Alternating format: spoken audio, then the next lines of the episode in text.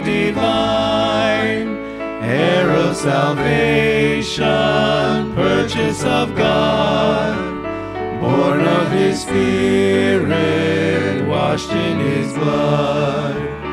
This is my story, this is my song, praising my Savior all the day long. This is my story, this is my song, praising my Savior all the day long. Perfect submission, all is at rest. I in my Savior am happy and blessed, watching and waiting, looking above, filled with His goodness, lost in His love. This is my story, this is my song, praising my Savior all the day long.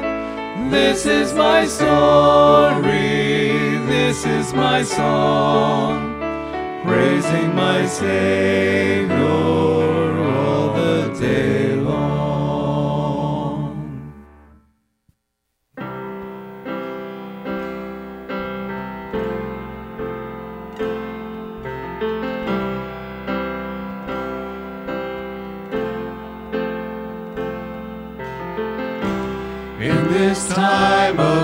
of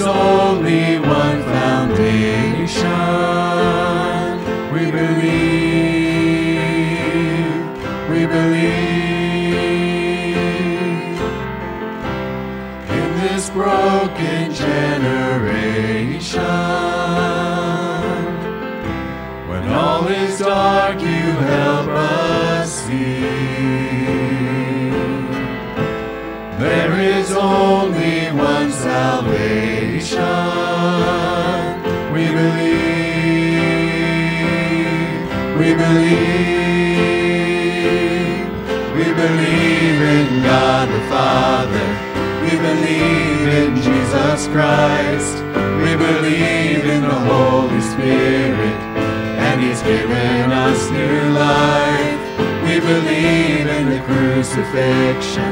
We believe that He conquered death. We believe in the resurrection. And He's coming back again. We believe.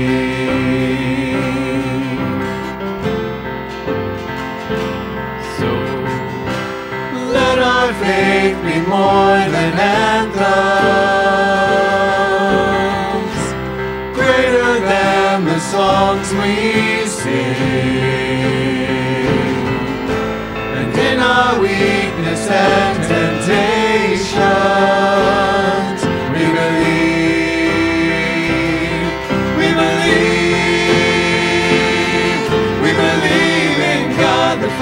believe, we believe in Father. Jesus Christ.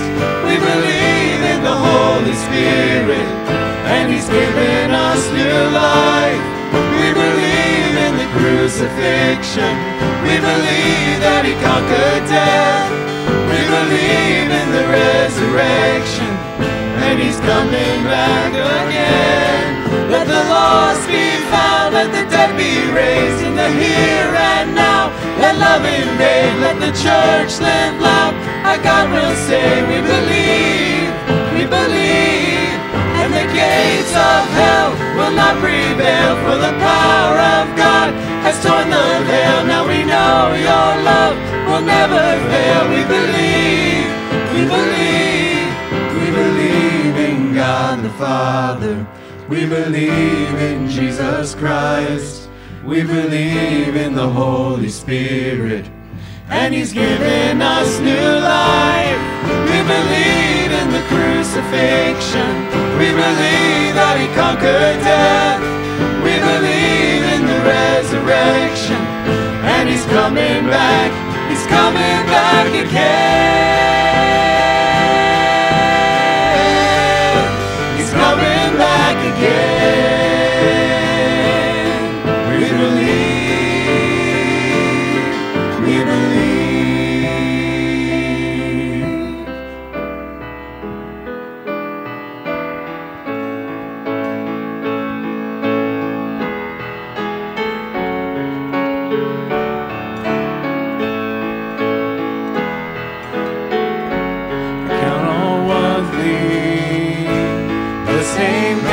God that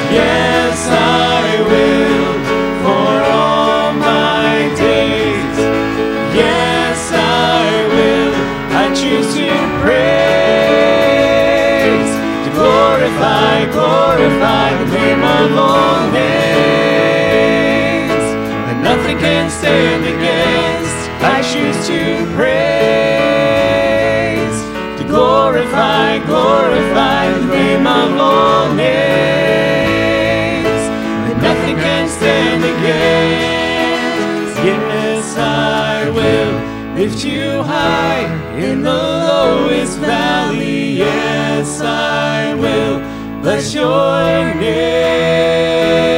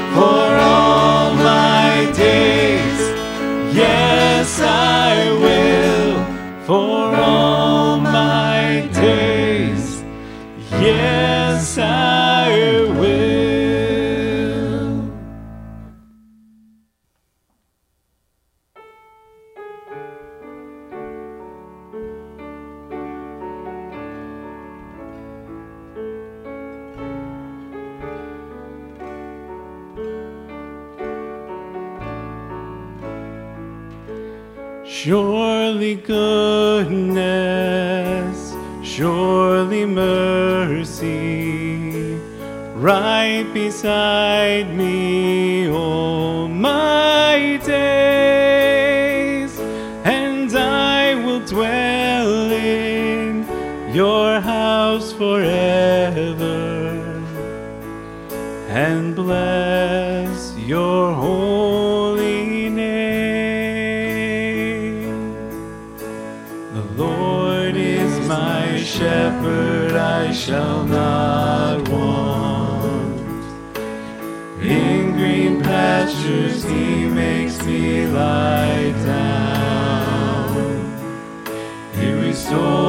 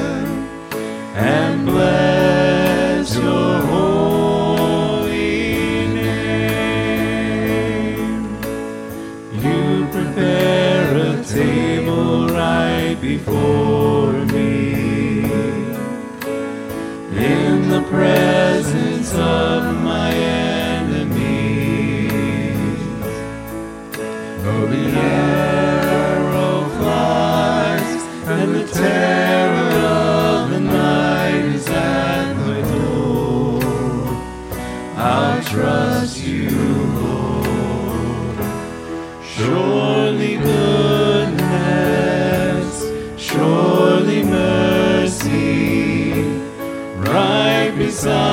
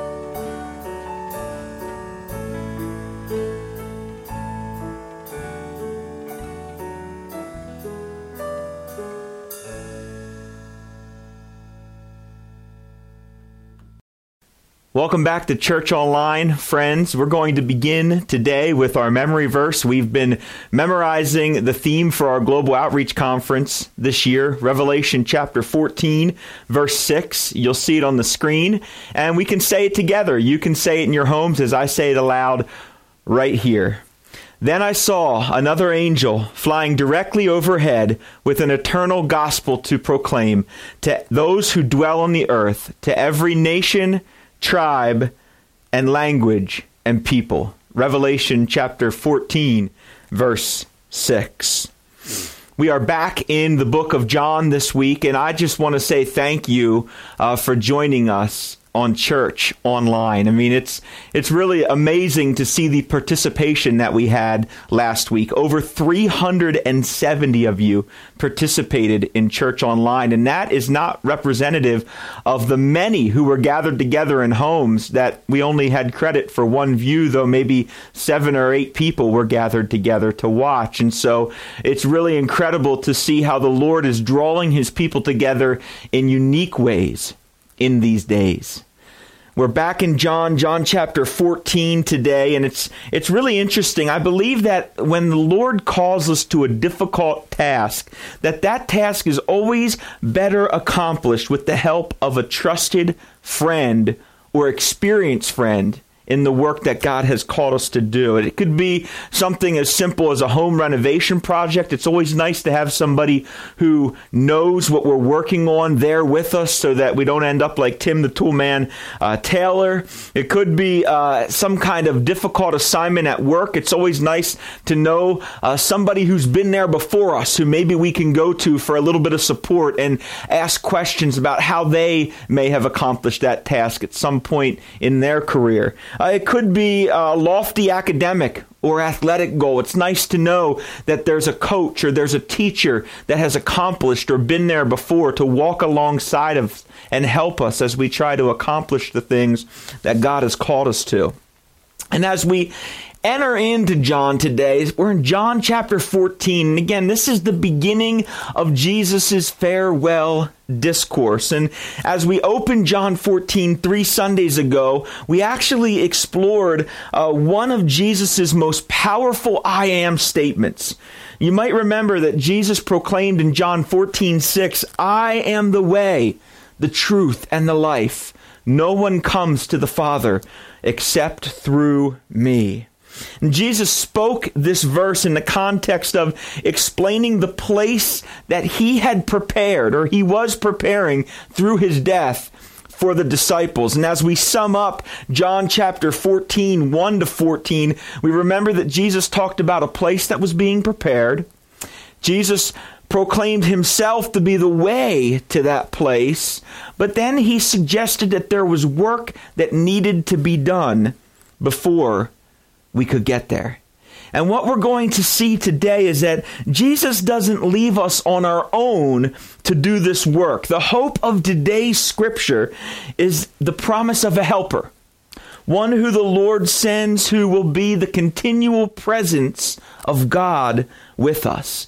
Jesus was calling his disciples to an enormous task, one that they would certainly be unable to accomplish without his abiding presence. But he had just told them that he was going away, and where he was going, they would not be able to follow.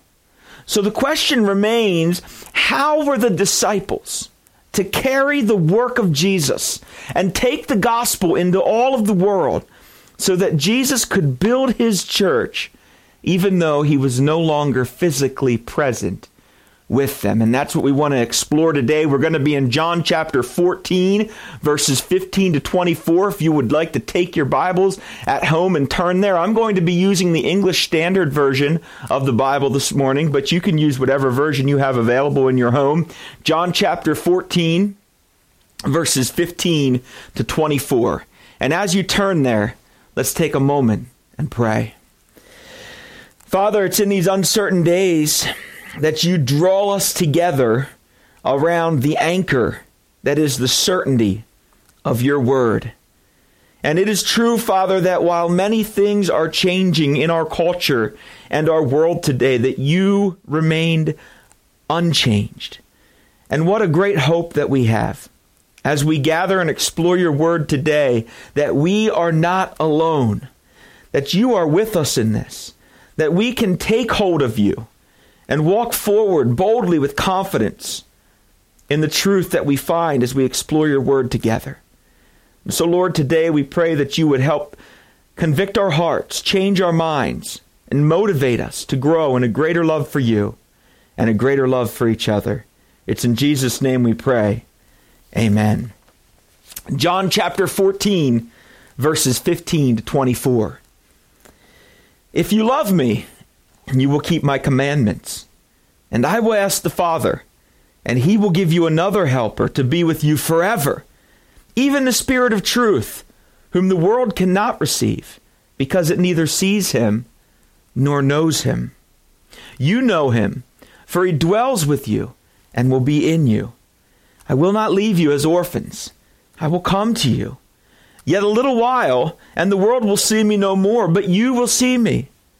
Because I live, you also will live. In that day, you will know that I am in my Father, and you in me, and I in you.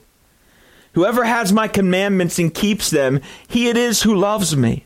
And he who loves me will be loved by my Father, and I will love him and manifest myself to him.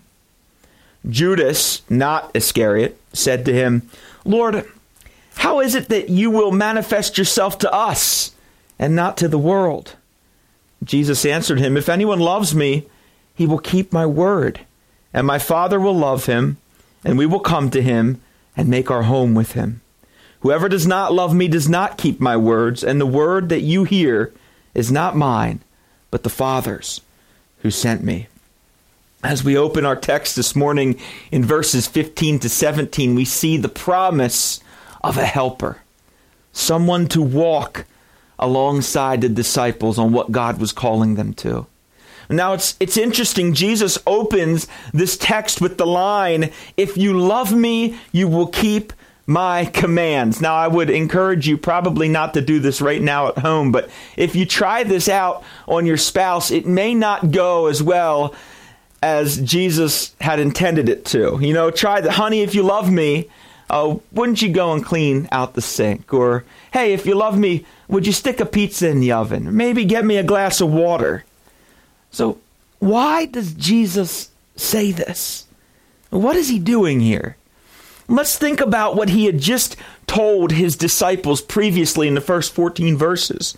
Jesus had just finished communicated to them that he was leaving.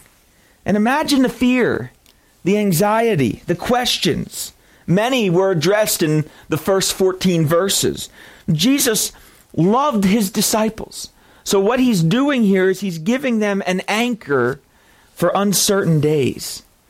It's interesting to me how over the years, this particular verse, John 14, 15, has been used by many against Jesus. Many would say that Jesus is proving to be some sort of egomaniac with commands like this. Their argument sounds something along these lines. What kind of person would demand that people demonstrate their love for him by doing whatever he or she says? Is God playing some sort of maniacal cosmological game of Simon Says with his people? What is going on? Unfortunately, those who use arguments like this miss the love that Jesus has just demonstrated in John 13. And they ignore the love that Jesus demonstrates by going to the cross. And my question to them would be this Did Jesus ever force anyone to love him? And for that matter, can any one person be forced into loving another? The answer would be no. And what is often missed in those arguments is this little yet very important word that's at the very beginning of verse 14, and it's the word if. Jesus says, If you love me. Jesus never forced anyone to love him, friends. You either love a person or you don't. And maybe we would understand it this way if you don't love Jesus, then don't follow his commands. But those who love Jesus will follow his commands. And what Jesus is doing here in this verse is he's grounding us in where we should find our hope and our encouragement when life seems uncertain and out of control when there's fear, when anxiety is abounding, set your mind on loving Jesus and on demonstrating that love by keeping his commands. Jesus' commands are not burdensome. And really, there are two big questions that stand behind verse 15. First, what does it look like to love Jesus? And second, what are Jesus' commands? And what we come to find is this, church, that loving Jesus proves itself in willing obedience. No one has to love Jesus, but if we do claim to love Jesus as his disciples, then that love is best demonstrated by following what he has commanded for us to do. So the next question then is what is it that Jesus commands? Many years ago, author John Piper uh, published a book that was titled What Jesus Demands of the World. And it was a great book that summarized the commands of Jesus from the New Testament and showed how many of Jesus' commands were actually grounded in the Old Testament laws. And inevitably, what we come to learn is that all of Jesus' commandments go back to one phrase, and it's a phrase that we dealt with many weeks ago back in John chapter 13. Jesus actually unpacks the greatest command himself in John 13, verses 34 and 35, when he says, A new commandment I give you, that you love one another. Just as I have loved you, you are also to love one another. By this, all people will know that you are my disciples, if you love one another. So, Jesus' new commandment was a summation of the greatest commandments that the, were given by God in the law. And we remember in Matthew chapter 22, a man came to Jesus and he said, Teacher, which is the great commandment in the law? And Jesus said to him, You shall love the Lord your God with all of your heart, with all your soul, with all your mind. This is the great and first commandment, and the second is like it you shall love your neighbor as yourself. On these two commandments depend all of the law and prophets. All of the commands of Jesus point directly back to the singular new command that he gives love one another.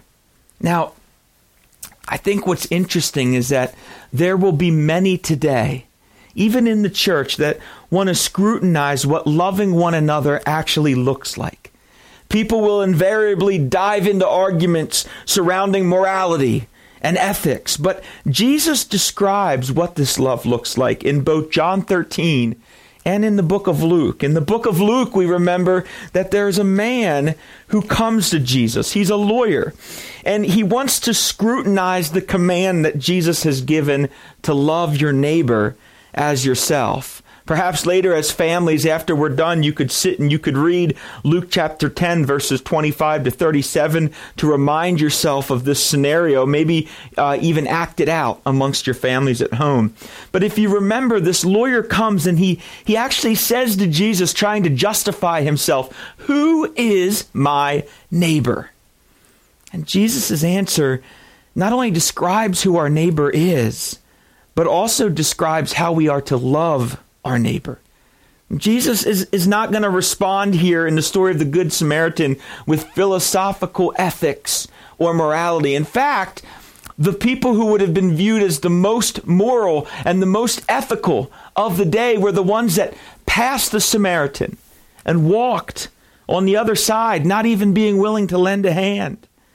In the lawyer's eyes, Jesus shows him that this kind of dirty, rotten scoundrel Samaritan is the one who stoops down to love his neighbor.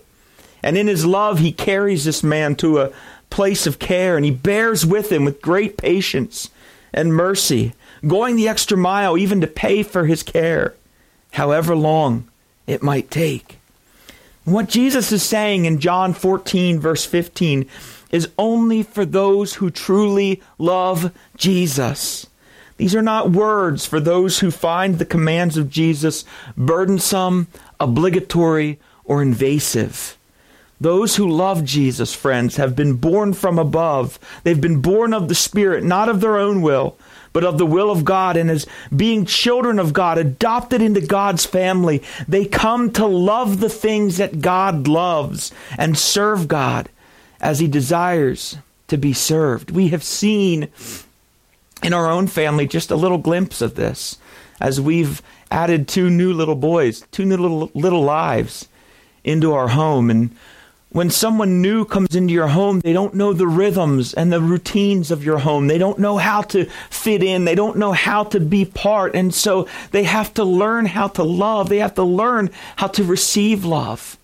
And as they do that, a desire within them grows to respond and to reciprocate that love because of the love that they have been shown.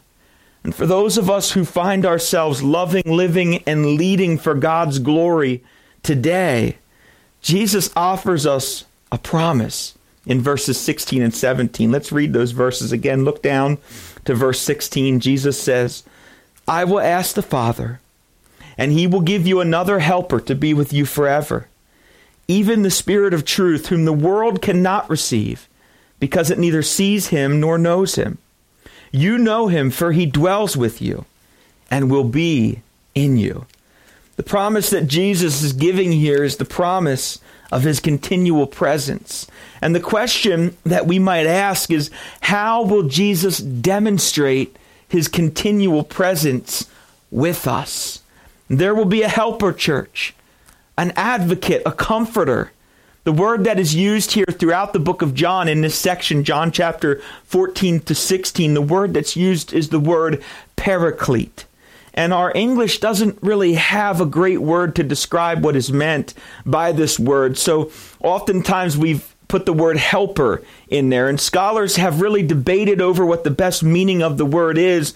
But it would appear that the helper, who actually is the Holy Spirit, will have some distinct roles that he fulfills as God. He will provide comfort. He will advocate for God's people. He will continue to advance the work of Jesus, namely the church. The helper will guide the church into the truth, as we see him described even at the beginning of verse 17 as the Spirit of truth.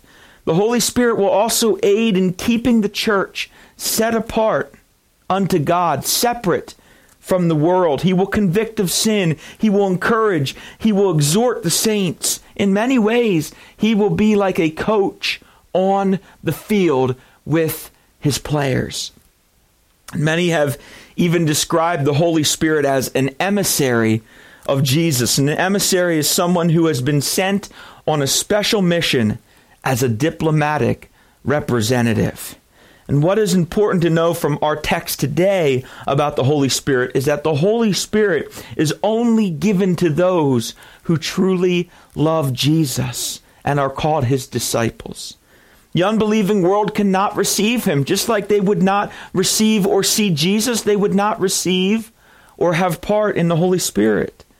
But the hope at the end of verse 17 is that true disciples of Jesus will know him and, and look at the curious wording that Jesus uses here at the end of verse 17. It, it actually points us towards a reality regarding the way that the Spirit was working before Jesus' resurrection and ascension. Look at that wording at the end of verse 17. Jesus says, You know him, for he dwells with you and will, will be in you.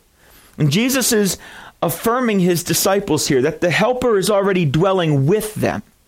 And we remember in these days that the Spirit actually came upon people or dwelt with people temporarily to aid in the accomplishment of what God was calling them to do.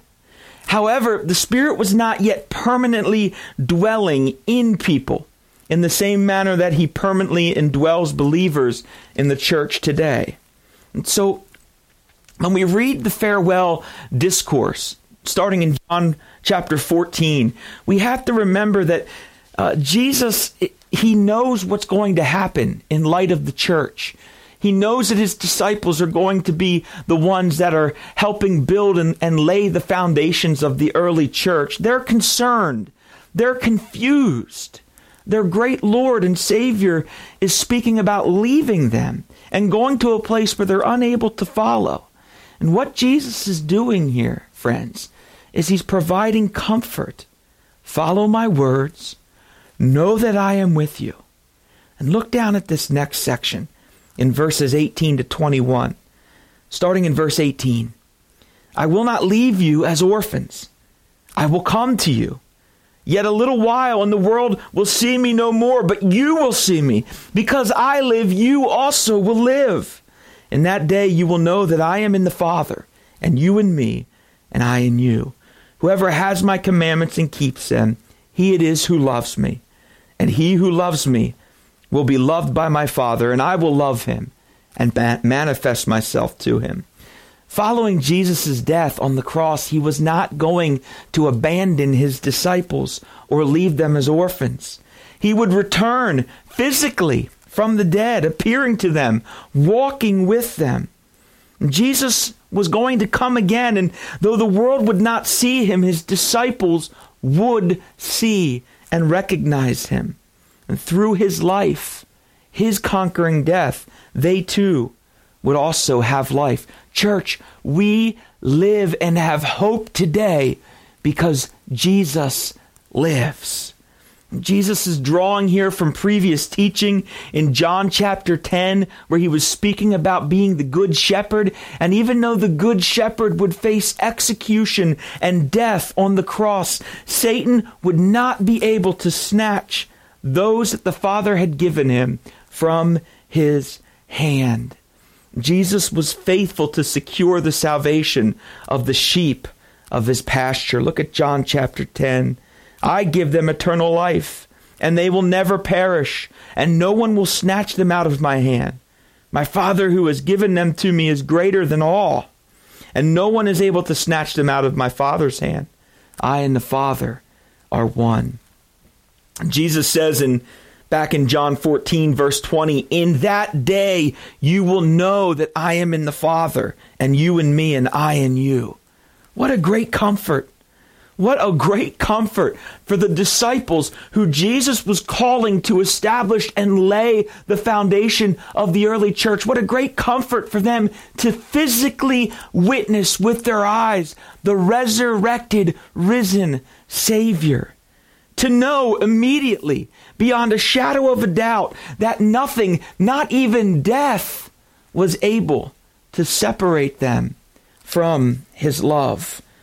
This is what the disciples knew. This is the hope that they had the moment they gazed at the resurrected Savior, Jesus. What great boldness! What great confidence this would inspire and motivate. Even though Jesus would ascend and his physical presence would be removed from them. The Helper would come, and the presence of God would remain. Sometimes I wonder what motivated these men to move ahead with the great mission that they were given. To go into all the world, to proclaim the gospel in the face of great persecution, suffering, and death at the hands of men who hated their message.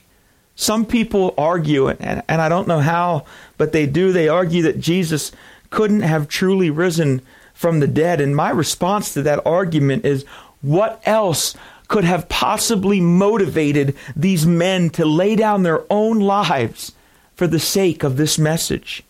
Why would these men be willing to go to the, their own crosses, face stoning, be willing to, to be crucified upside down, to be sent away to deserted islands?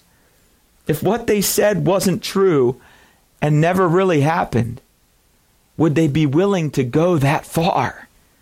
Surely you would think that at some point one of the disciples would have cracked, but not one disciple ever did. In fact, what we witness, friends, is that we witness more and more and more disciples being made as we work our way through the New Testament. The church is exploding in all different places all over the world. More and more face persecution. More and more lay down their lives for the sake of the gospel. And guess what, church? It's continuing even still to today.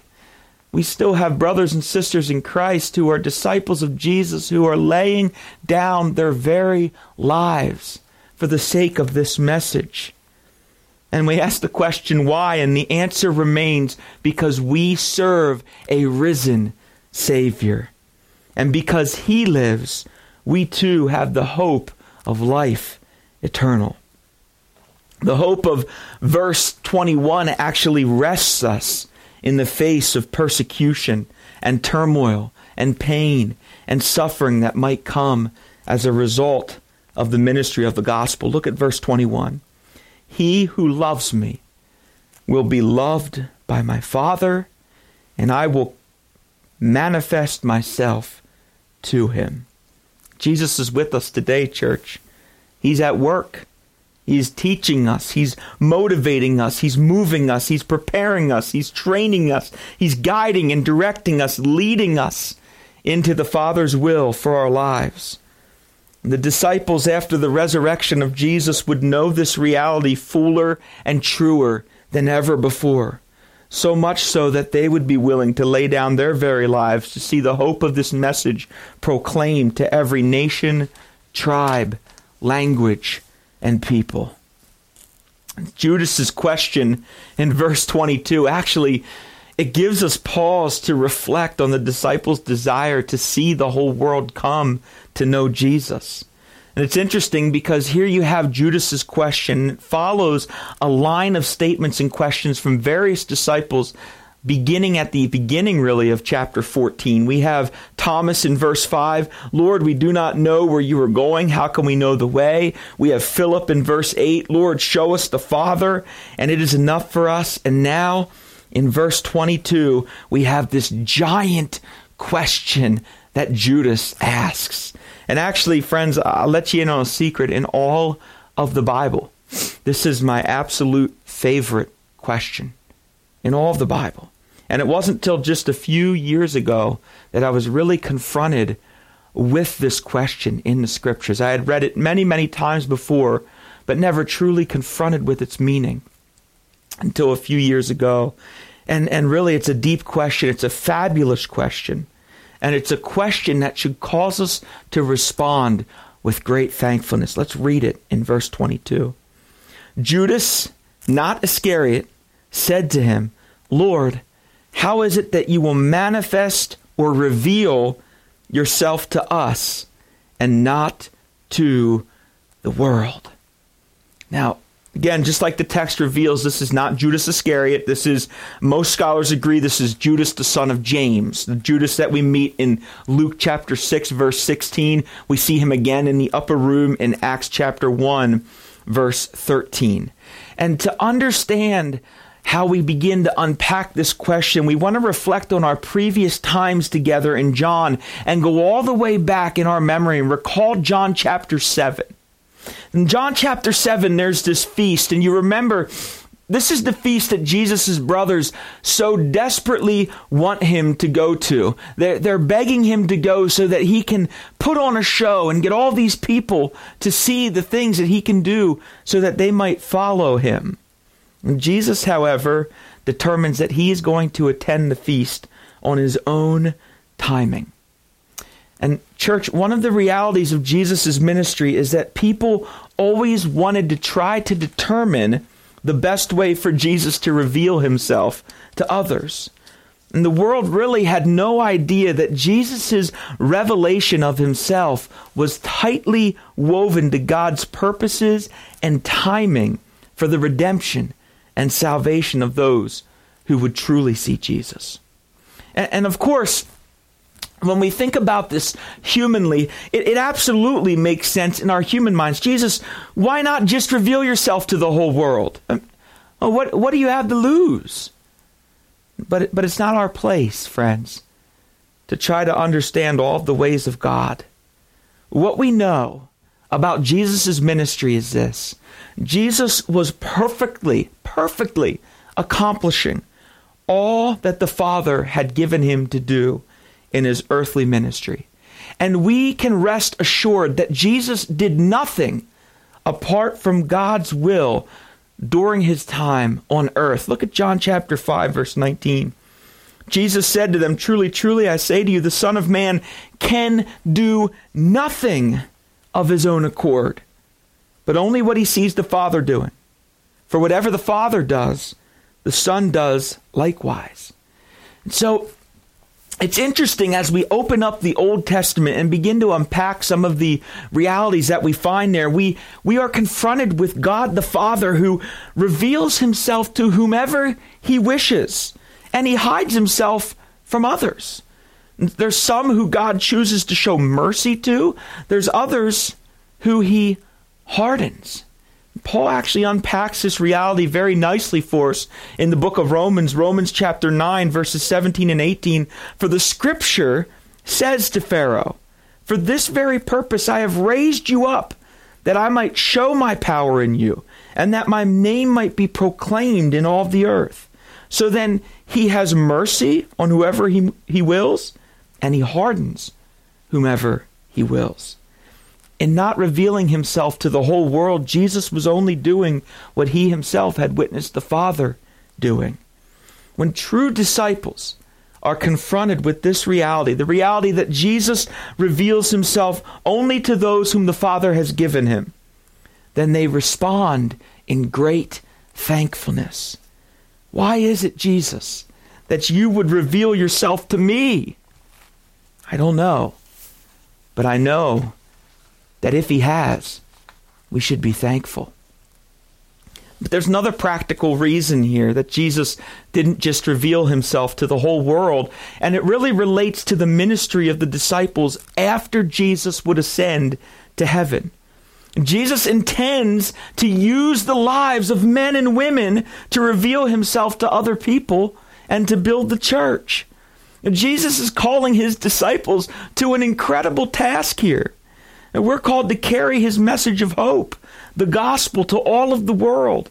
And he motivates us to do this work by his own love, which he demonstrated by laying down his life for us.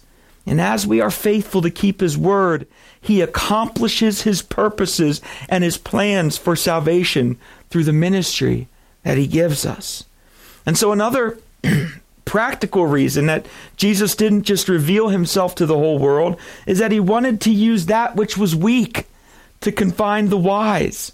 He wanted to choose the foolish and the weak, the lowly and despised, so that no one could boast. God chose to continue his work of building the church and spreading the gospel through broken vessels like you and broken vessels like me. 1 Corinthians chapter thir- or chapter 1 verses 30 and 31. And because of him, God, you are in Christ Jesus, who became to us wisdom from God, righteousness and sanctification and redemption, so that as it is written, let the one who boasts boast in the Lord. Jesus' answer to Judas, the son of James, does not directly answer his question, but rather affirms that Judas's proper response, our proper response, should be continuing to keep a focus on his word, so that we might boast not on our own power, but on the power of God as he accomplishes his work and his ministry through us. Now, there's this is the way John works. It's a beautiful book. There's something within Jesus' response here that beautifully harmonizes the 14th chapter of John. And you have to remember back a few weeks ago as we opened this chapter that Jesus was talking about going to prepare a place, a place that his disciples could not immediately follow him to, but later they would. The place he was talking about was heaven. The preparation was his death and his resurrection. But now look down again at verse 23 and recall that the focus of this particular part of John 14 is the hope of Jesus' continual presence with his disciples. Take a look at verse 23. Jesus answered him, Judas, If anyone loves me, he will keep my word, and my Father will love him, and we will come to him and make our home with him. And so, in that verse alone, what we see Jesus doing is unpacking three realities for every true disciple. And the first is this true disciples of Jesus are loved by the Father. The second, true disciples of Jesus live in the abiding presence of the Father. And the third, true disciples of Jesus are temples of the living God. Now, what is so amazing about this is that earlier in John 13, Jesus was leaving. At the very beginning of John 14, Jesus was leaving. But now, with the hope of his continual presence in focus, Jesus is explaining to us how God will come and establish an abiding presence amongst his people after Jesus has ascended. All of this farewell discourse spoken with the church in mind. Jesus knew what was going to happen. Not only was Jesus preparing a place in heaven through his death, but through his death, he was also preparing a place in the heart of every true disciple where he would take up permanent dwelling. This is a beautiful truth, church. For us today, Jesus is still Emmanuel, God with us. And, for the individual believer today, Jesus is Emmanuel, God with us. And Paul, again, unpacks this in both the personal and the corporate sense in the book of 1 Corinthians. 1 Corinthians chapter 3 verse 16 Paul has the corporate church in mind. That's all of us together. And he says do you not know that you are God's temple that God's spirit dwells in you? And then again in 1 Corinthians chapter 6, 19, Paul is speaking here of the specific individual believer. Or do you not know that your body is a temple of the Holy Spirit within you, whom you have from God? You are not your own. Jesus finishes his response to James, son of Judas, by reminding him that, I'm sorry, he finishes his response to Judas, son of James, by reminding him that those who don't love him simply don't keep his word. Then he grounds the authority of his words in the authority of his Father when he concludes with this statement And the word that you hear is not mine, but the Father's who sent me. Jesus' words are actually from earlier in his teaching in John chapter 14, verse 10, when he says, Do you not believe that I am in the Father and the Father is in me? The words that I say to you, I do not speak on my own authority, but the Father who dwells in me does his work. And even further back in John chapter 12, verse 49, Jesus affirms this again. And so the question is, as we approach the end of our text this morning, how might our lives look in light of these realities? And to be honest, church, there are a few words that really come to mind as I think about this text and as I think about the world that we're living in in light of the consequences of the coronavirus. Words that come to mind when we explore this text are joy, gratitude, love, comfort. Joyful in the reality that we serve a God who has kept his word. Jesus did exactly what he promised to do in John 14. He sent his helper. The Holy Spirit Church is with us here today. And of course, gratitude and thankfulness because Jesus has revealed himself to us. He's redeemed us. He's loved us. He's saved us from the consequences of sin and death. Love, church, that we can grow in love as we recognize that we serve a God who is faithful to keep his word. We can have hope in these difficult days. The greater the sense of gratitude for the sacrifice that was made, the greater the desire to reciprocate the love that was shown. You know, we have a friend in our life who uh, at this point, there's a mentor of hers that's much older that lives in a retirement home who was a mentor of hers when she was younger and in ministry. And, and one of the things that she is doing in this season of her life is that she's returning the debt of gratitude that she has to this individual for mentoring her and investing in her life all of the years that she was young and new in ministry. And that's a beautiful way to show and to reciprocate the love that Jesus is calling us to. And many of us may have questions today like, how are we able to love one another and express gratitude in a time of stay at home orders and bans on social gatherings? And, church, I would encourage you things like phone calls, writing letters, they go a long way. And, and though we may not be able to visit in retirement homes, we have friends that are living on their own that may be lonely that would might uh, really appreciate or love a visit. Maybe even we could use technology to connect with individuals in our lives and show them the love that the Lord has called us to show.